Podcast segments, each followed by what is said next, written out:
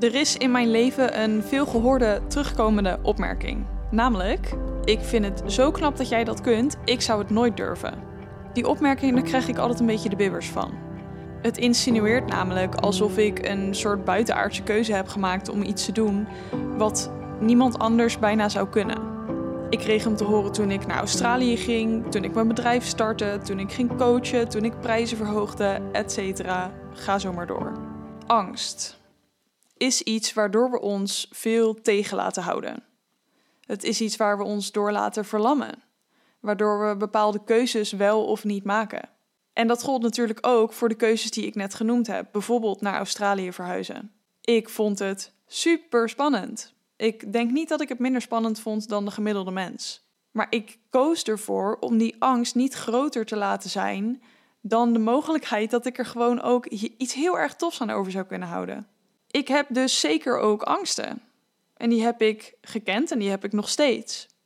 Het onderwerp om het te hebben over angst kwam bij me op toen wij op vakantie waren een aantal weken geleden in Frankrijk. Wij zaten op bergweggetjes. En ik heb bergweggetjes nooit leuk gevonden. In elk geval niet als er iemand anders rijdt.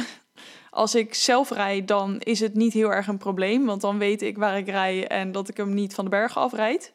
Maar als er iemand anders rijdt, vind ik dat best wel moeilijk. En dat vond ik al voordat ik mijn eigen rijbewijs had. Dus voordat ik me ervan bewust was hoe je een auto kunt besturen.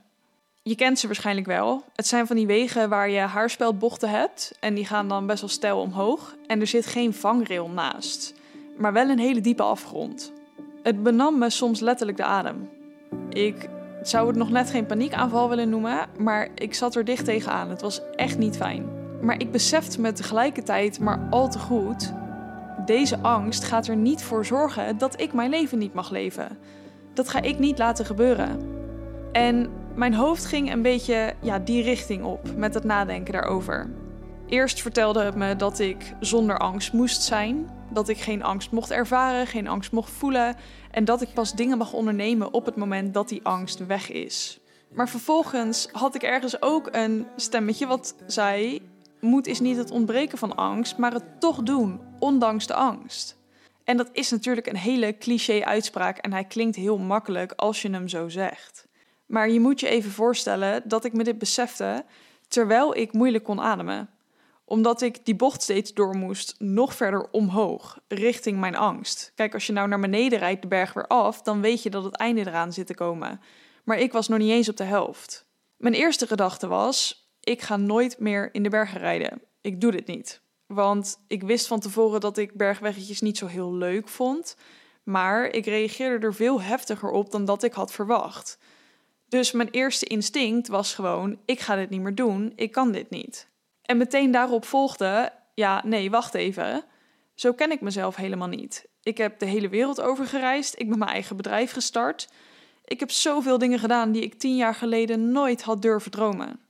En dat zijn heel vaak keuzes geweest die ik best wel heel erg spannend vond.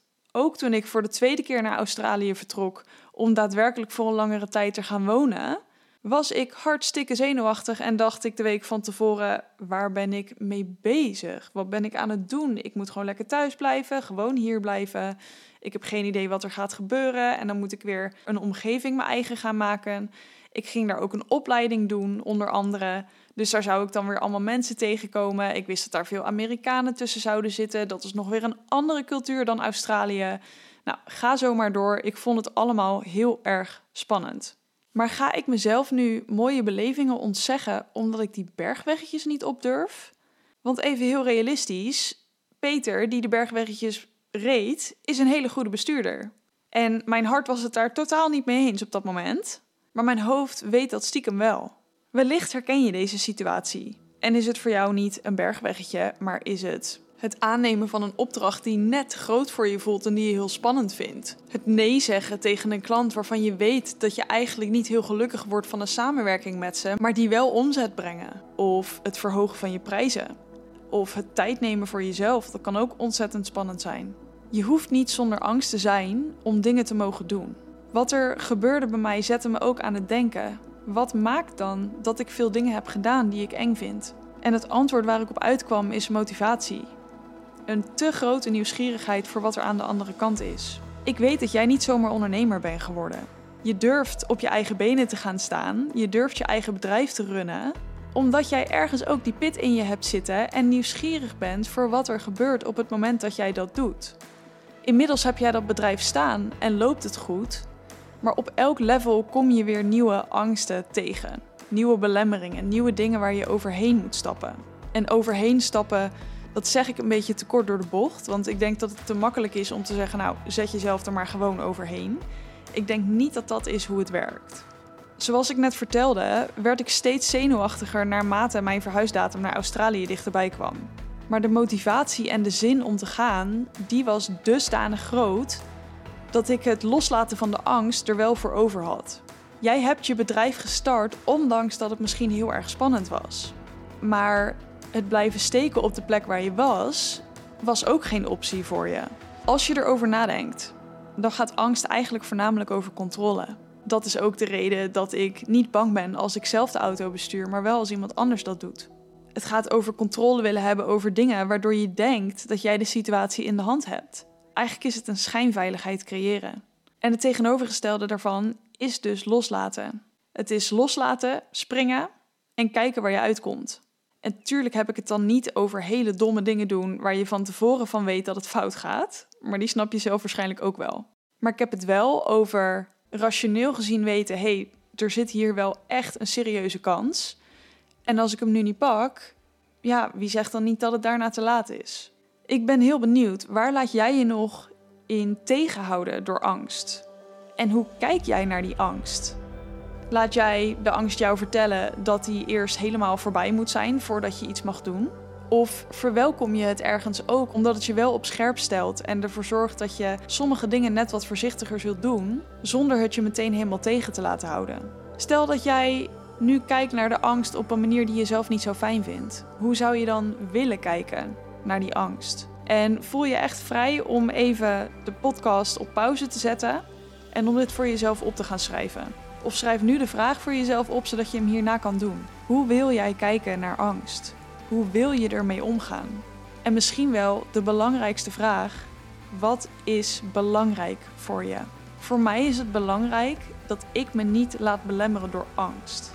Ik zie het bijna als iets wat, ja, kom op zeg, op die manier.